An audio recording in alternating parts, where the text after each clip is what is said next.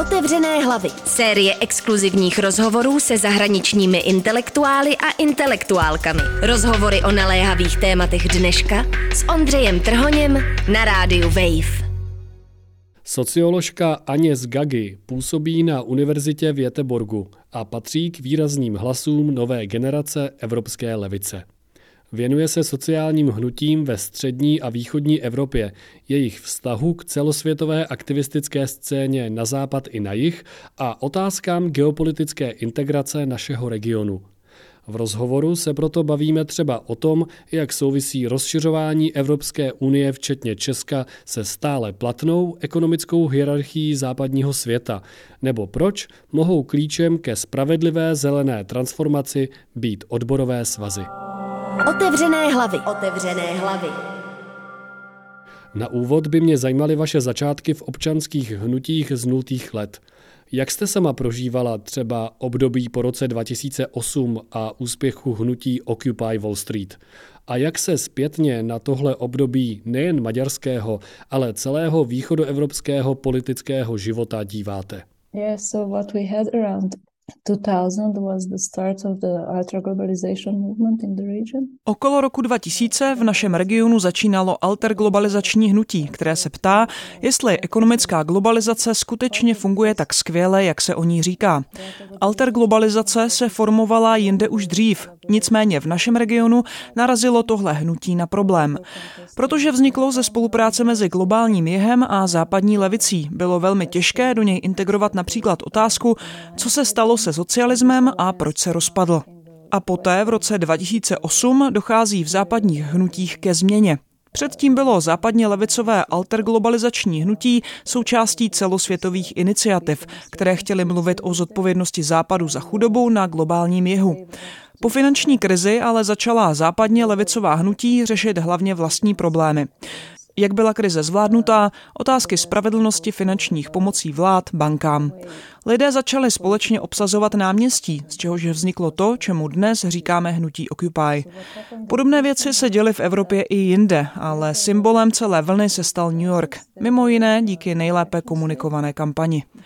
Ve východní Evropě byla finanční krize také cítit, ale vyvolala úplně jiné reakce, které se taky odlišným způsobem překlopily do politické sféry. Na jedné straně lidé ze středních tříd protestovali a v některých případech to vedlo ke změně vlády. Někdy i několikrát, třeba v Bulharsku nebo v Rumunsku.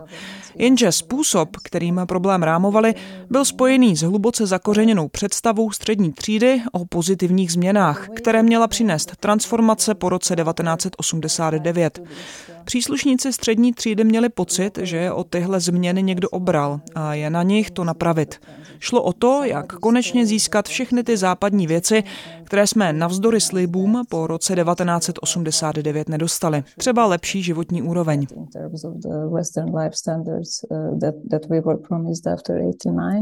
Taky jsem četl váš text The Nation Cannot Be in Opposition. Národ nemůže být v opozici z webu Rosa Luxemburg Stiftung. Opravte mne, ale právě v Maďarsku tehdy začaly pravicové a extrémně pravicové proudy využívat sentimentů vzniklých po roce 2008. Můžete prosím víc rozvést vztah mezi sociálně orientovanými levicovými hnutími a vzestupem pravicových politických stran? In terms of the intellectual background of the new left in Eastern Europe, uh, Intelektuální podhoubí nové levice se ve východní Evropě ustanovovalo přerývavě a ve váku. Poté, co byla po roce 1989 tradice socialistického myšlení zcela delegitimizována.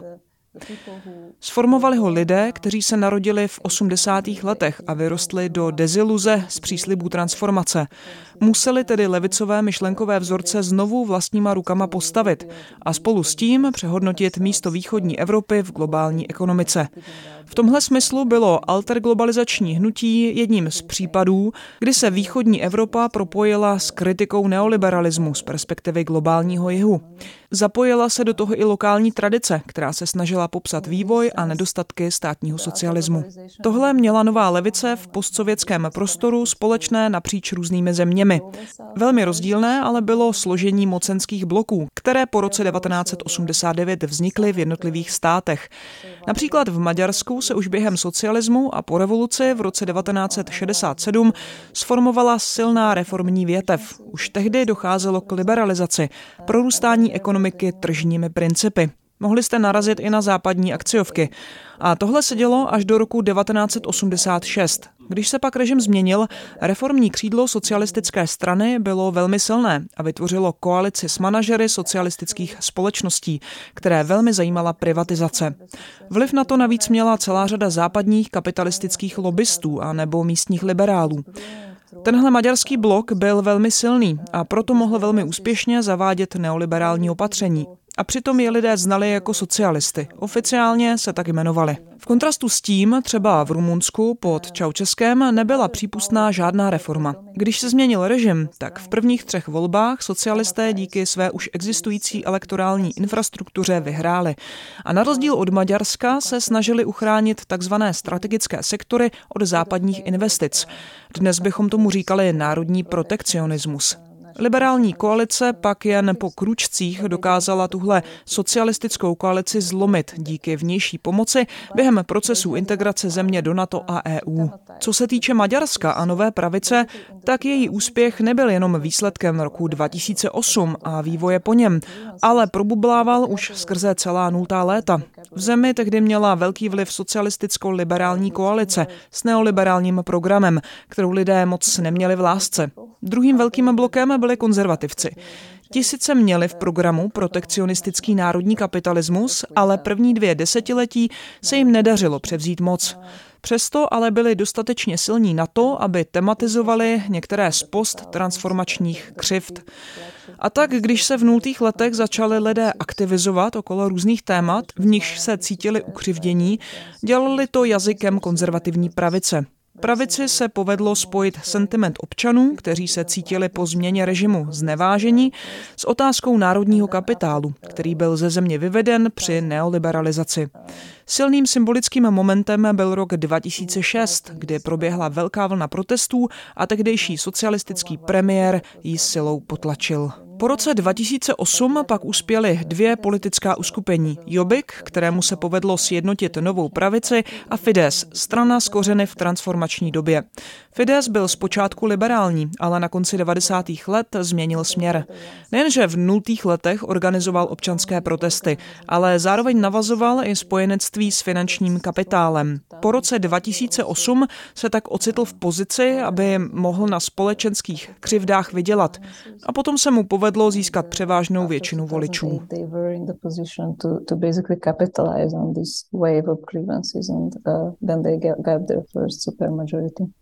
Říkám si, jakou roli v tom hraje ekonomický vliv zahraničí a třeba taky Evropská unie. Protože v mainstreamových zprávách má EU image instituce, která Orbánovo Maďarsko koriguje. Z vašeho článku to ale vyznívá trochu jinak. So within the Hungarian story, uh, do Maďarska v 90. letech spolu s pokračující privatizací přicházely i přímé investice. Po přelomu milénia se už ale privatizace vyčerpala, takže se rostlo na dluh.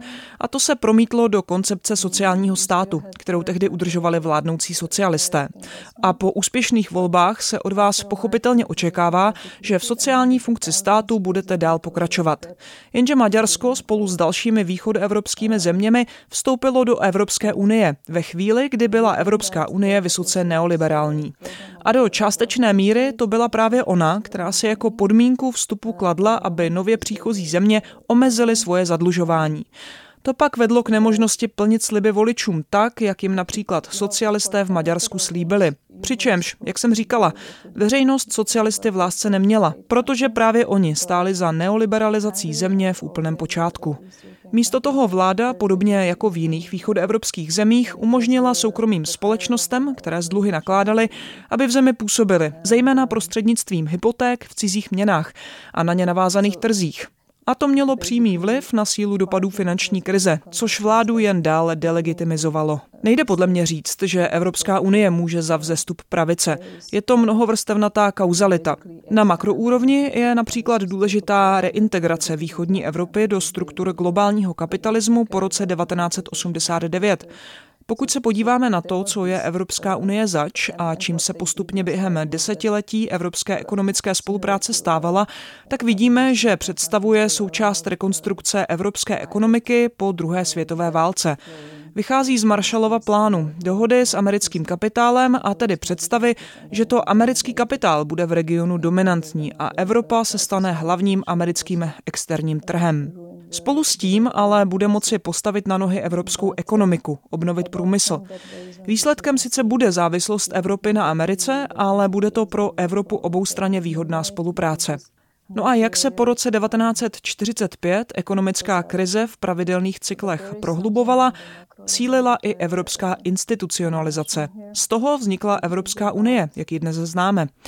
Většina z tehdejších evropských institucí měla v popisu práce nasazovat jako protiváhu proti krizím regionální ekonomický protekcionismus a rozvoj velkého evropského kapitálu. Způsobem, jak se s krizemi vyrovnat, byla taky expanze na jich Evropy. A rozšíření na východ byla pozdější fáze téhle krizové kompenzace. Takže východ evropské země se připojovaly k Evropské unii s představou, že se taky mohou stát západními, rovnými ostatním a dosáhnout na evropské sociální bohatství. Ve skutečnosti se ale do EU připojili ve chvíli, kdy už celý evropský institucionální systém prošel neoliberalizací a obsadili prostor, který byl vytvořen, aby bylo možné kompenzovat ztráty západního kapitálu. Východní Evropa představovala nový trh, protože místní průmysly byly zničeny během reindustrializace. Nově přijaté země se tím pádem ocitly na spodku hodnotového řetězce, jako místa, kam se outsourcuje těžký průmysl a jejich přidaná hodnota spočívá v tom, že je v nich levnější pracovní síla. Mimo jiné i proto, že po reindustrializaci byla řada lidí nezaměstnaná.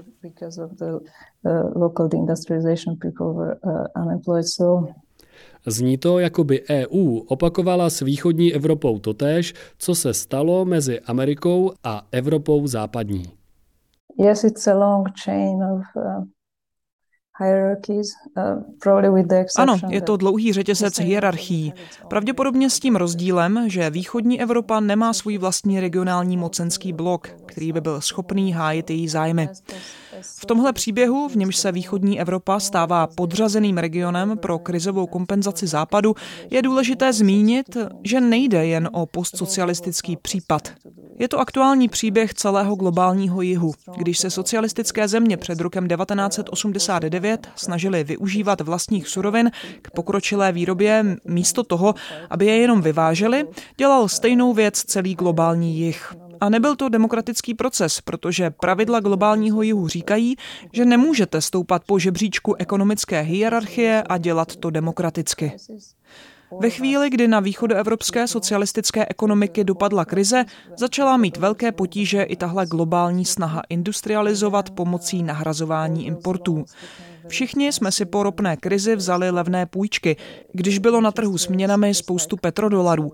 Jenže najednou všechny tyhle půjčky zdražily, poté, co americká centrální banka zvedla úrokové sazby. Změnil se tak i směr globálních kapitálových toků, které začaly mířit zpět do Spojených států, do dolarů. Tak jsme se spolu s dalšími ekonomikami rozvíjících se států dostali do platební neschopnosti a dostali jsme se tak do fáze, kdy jsme mohli dostat další peníze výměnou za strukturální změny. Není pak škoda, že nejsme schopni větší solidarity mezi východní Evropou a globálním jihem? Jak jste sama říkala, přesně onen pocit podřadnosti, neférovost levné práce či strach využívají pravicové, částečně se fašizující národovecké proudy v našich zemích.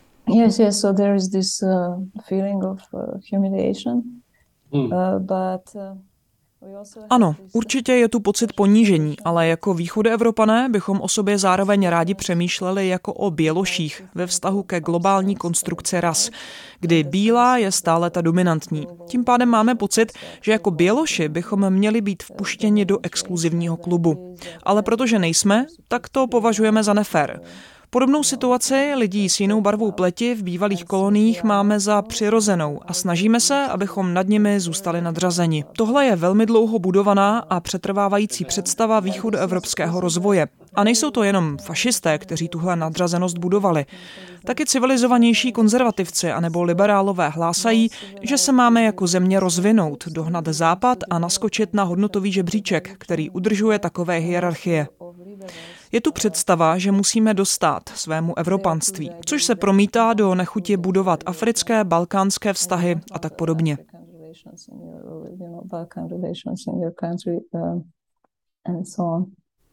Dnes jste akademička, ale dřív jste byla zapojená do různých sociálních hnutí. Napadají vás nějaké taktiky, jak s těmito fašizujícími tendencemi a konzervativním národovectvím bojovat? The very traditional uh, and I think still valid uh, approach to this would be that Tradiční a myslím, že stále správný přístup je, že se nebudete identifikovat s národním státem, který řídí takzvanou národní ekonomiku, protože ta je naprosto zapuštěná v globálních kapitalistických vztazích. Místo toho byste měli svoji identitu hledat ve své pozici, ve struktuře takových vztahů. A pokud jste třeba pracující, tak vaším zájmem není, aby národní kapitál dohnal ten světový, ale vaše zájmy jsou společné s ostatními pracujícími. Potřebujeme nadnárodní odborové hnutí a to podél stejných řetězců, přes něž se objektivně organizuje práce a produkce. A co se týče přímo dneška, důležitou roli v tom hrají dvě věci. První je klima, díky kterému jsou tyhle společné záměry mnohem viditelnější. Druhým je globální proměna ekonomiky a pozice, jakou v tom všem má Evropa. Zatímco z Číny se rychlým tempem stává velmi silný ekonomický hráč, americká ekonomická moc vyhasíná. A přestože se jí USA snaží udržet, a to jak politicky, tak vojensky, je zřejmé, že ostatní regiony rostou. Pokud dnes chcete zjistit, co se s ekonomikou děje, měli byste si promluvit s lidmi z Blízkého východu, východní Asie, Indie, Afriky, Latinské Ameriky. Ty v tom všem hrají důležitou roli a skrze tuhle propojenost je taky viditelnější pozice východní Evropy. Čím dál víc překonaná je představa, podle níž Evropa je centrem světa a my jsme na jeho okraji. Stále patrnější naopak je, že svět je ve skutečnosti obrovský, mění se a my jsme někde uprostřed. A je otázka, jak naše stávající vazby a vztahy skombinovat. Například teď v Maďarsku probíhá vlna reindustrializace, v níž se potkávají východní a západní investice. Týká se výroby litiových baterií, zejména pro německé automobily. Zároveň to znamená, že teď zakládáme obrovské industriální kapacity, které nemohou zaplnit Maďaři a Maďarky společně s migrujícími pracujícími lidmi z východní Evropy. Takže už teď je cítit příliv migrujících osob pracujících na dočasné úvazky. Takže místní lidé, kteří už tak na tom nejsou v téhle ekonomice moc dobře, pozorují, jak přicházejí tisíce a tisíce Filipínců, Větnamců a nebo lidí ze Sri Lanky. Ano, reakcí na to může být bílý šovinismus, anebo taky organizace prostřednictvím odborových svazů. Taková organizace ale musí velmi přirozeně překračovat hranice států, protože třeba výroba auta světové značky sídlící v Německu začíná v srbském litiovém dole a pokračuje továrnou na pneumatiky a další infrastrukturou v Maďarsku. A pokud se začnete podél takových dodávkových výrobních řetězců organizovat, je nevyhnutelné, aby taková propojenost vyšla na povrch.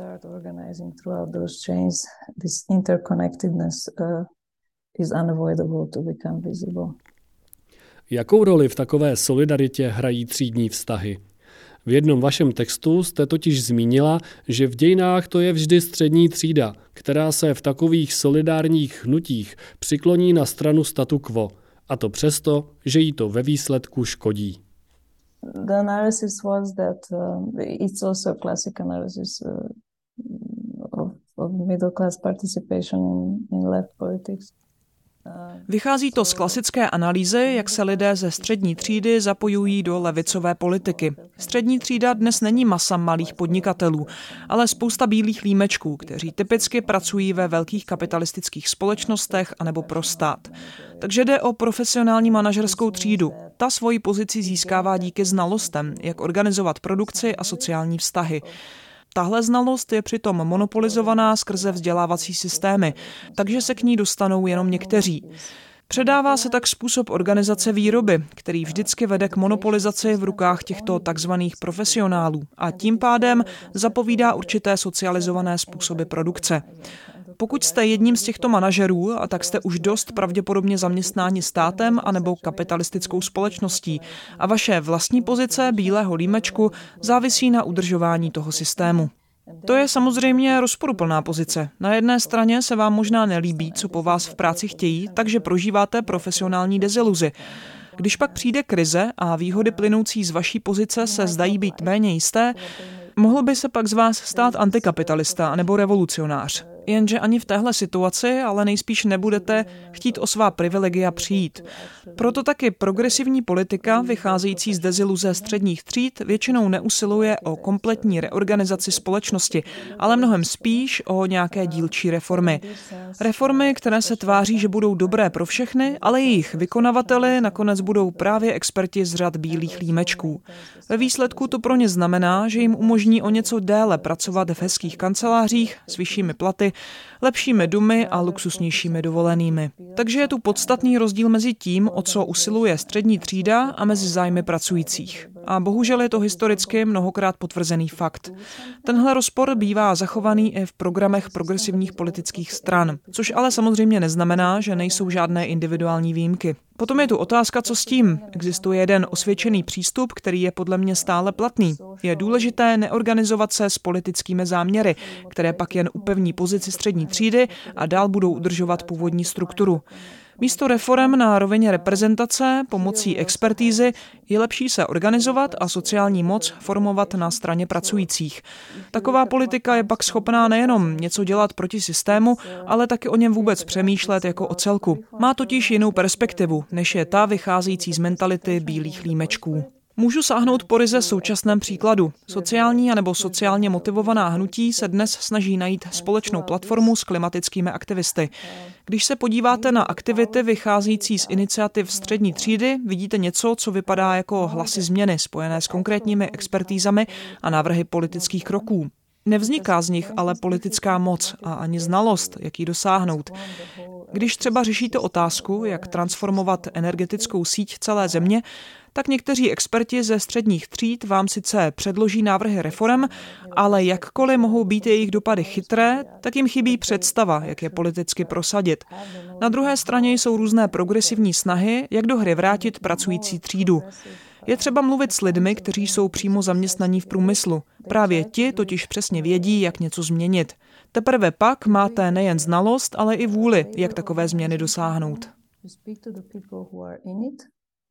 and they know the best how it could be changed and and the process is about creating together the will and the knowledge about how it could be changed. Konzervativci se nicméně zdají být zdatní ve využívání politiky identity a aktivně se snaží nižší třídy proti střední postavit. Yeah, good question. Actually, in Hungary, the way it is built up to je dobrá poznámka. Nicméně režimní politika v Maďarsku funguje tak, že Fides je jediný, kdo má přístup k lidem z nižších tříd. Zbytek je jakési formální politické divadlo, které se hraje před střední třídou, protože ona jediná ještě čte zprávy. Fides svůj vliv ve skupinách pracujících a lidí z nižších společenských tříd samozřejmě využívá velmi strategicky. A jednou z jeho taktik je silné vnucování politiky identity. Dobře, možná na tom nejste dobře, ale aspoň jste Maďaři, aspoň jste bílí, jste muži.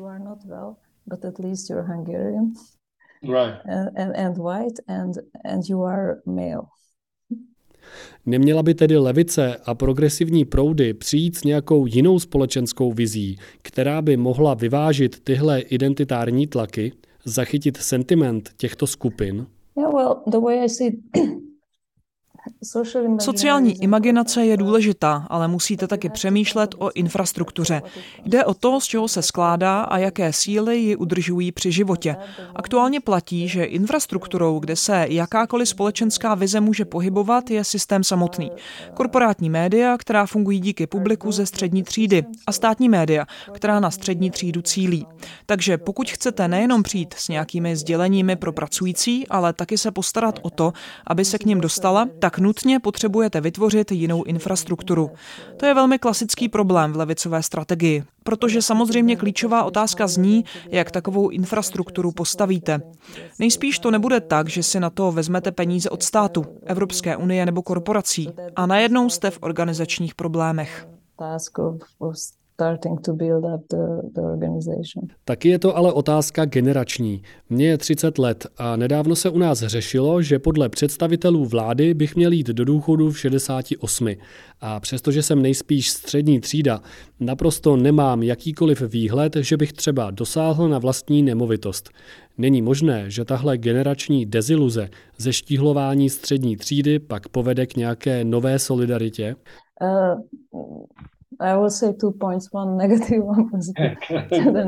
Při zeštíhlování střední třídy se obvykle její příslušníci začnou politicky organizovat, aby dosáhli nějaké kompenzace.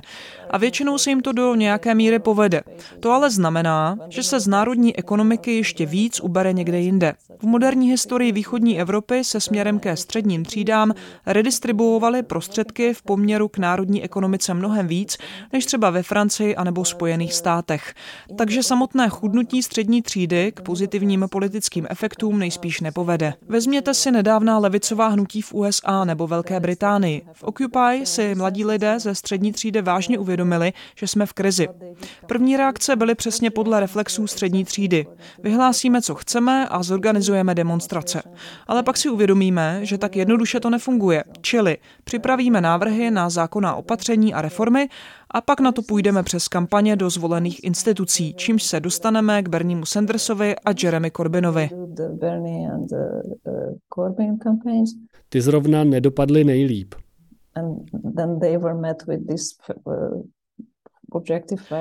Dotyční se totiž setkali se skutečnou politickou infrastrukturou svých zemí, která je tak pevně zakotvená ve skutečných mocenských vztazích, že ji nejde zlomit nějakou kampaní do parlamentu.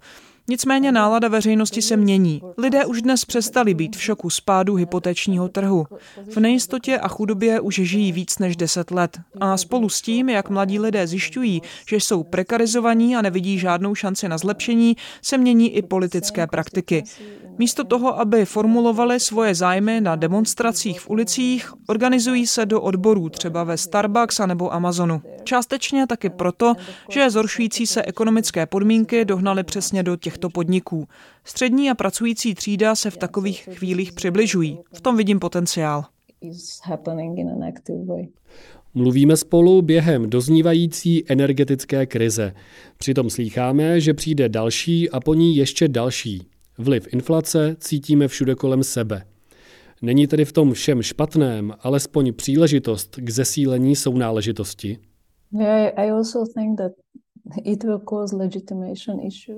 Myslím si, že to povede k pochybování o legitimitě všech možných režimů a vlád. Ale otázkou je, jestli to bude možné využít konstruktivně směrem ke změně na systémové úrovni. Máme na to?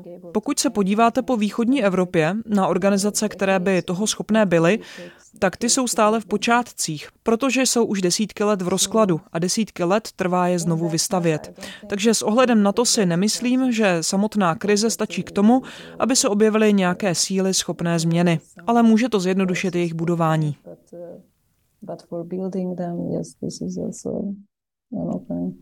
S tím souvisí ještě jedna krize, a sice ta klimatická.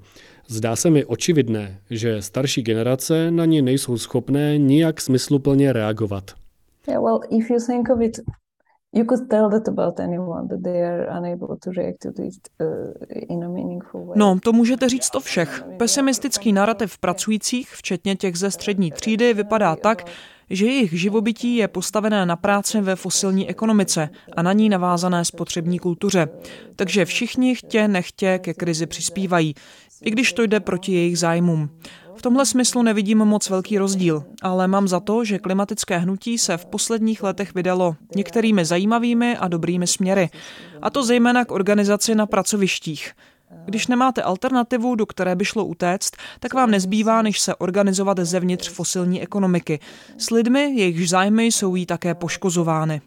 A pak můžete takové zaměstnanecké anebo pracovní hnutí využít k tomu, abyste změnili její směr. Může to taky významně přispět k tomu, aby zelená transformace byla spravedlivá.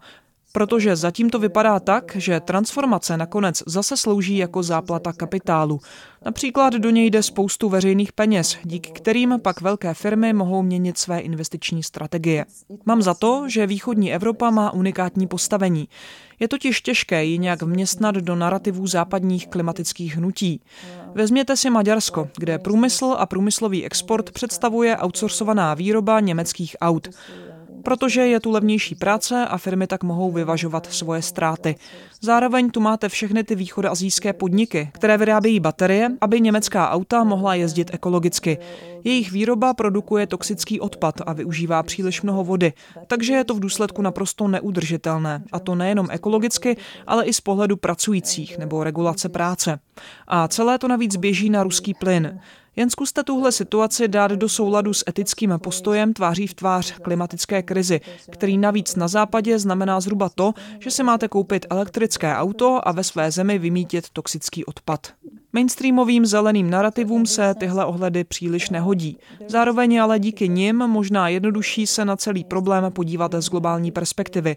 Třeba situace Maďarska je vlastně stejná jako celosvětová realita takzvané zelené transformace.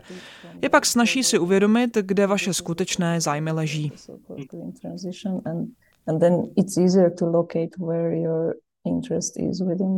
Znovu nás to ale vrací k otázce solidarity. Třeba v Česku se setkávám s argumentem, že nemá smysl snažit se dekarbonizovat, omezovat odpad a tak podobně, když třeba Čína ve jménu průmyslového růstu staví nové a nové provozy závislé na uhlí. This is the this direction that I was speaking about is is really about recognizing that Právě o tom jsem mluvila. A proto je třeba si uvědomit, že to nejsou individuální spotřebitelské návyky, které mohou změnit směr systému. Většina lidí je svými spotřebami závislá na fosilním průmyslu, takže je těžké po nich chtít, aby se ještě víc omezili, když navíc už tak mají málo. Navíc většina odpadu pochází z průmyslu, který produkuje víc a víc aby globálně vyrovnal ztráty. Když se ptáme jen na to, co nějaká země průmyslově produkuje, tak nám unikne spousta souvislostí. Třeba to, kde se konzumuje velké množství toho, co vyprodukuje Čína, tedy všude. Takže je to i naše věc. Směr klimatického aktivismu, o kterém jsem mluvila, právě takové vztahy naopak zdůrazňuje. Jak odborové hnutí a jeho politickou sílu, tak globální vztahy, které jsou v základu stejných průmyslových řetězců, díky nimž pracujeme, jíme a tak podobně. A to může něco změnit.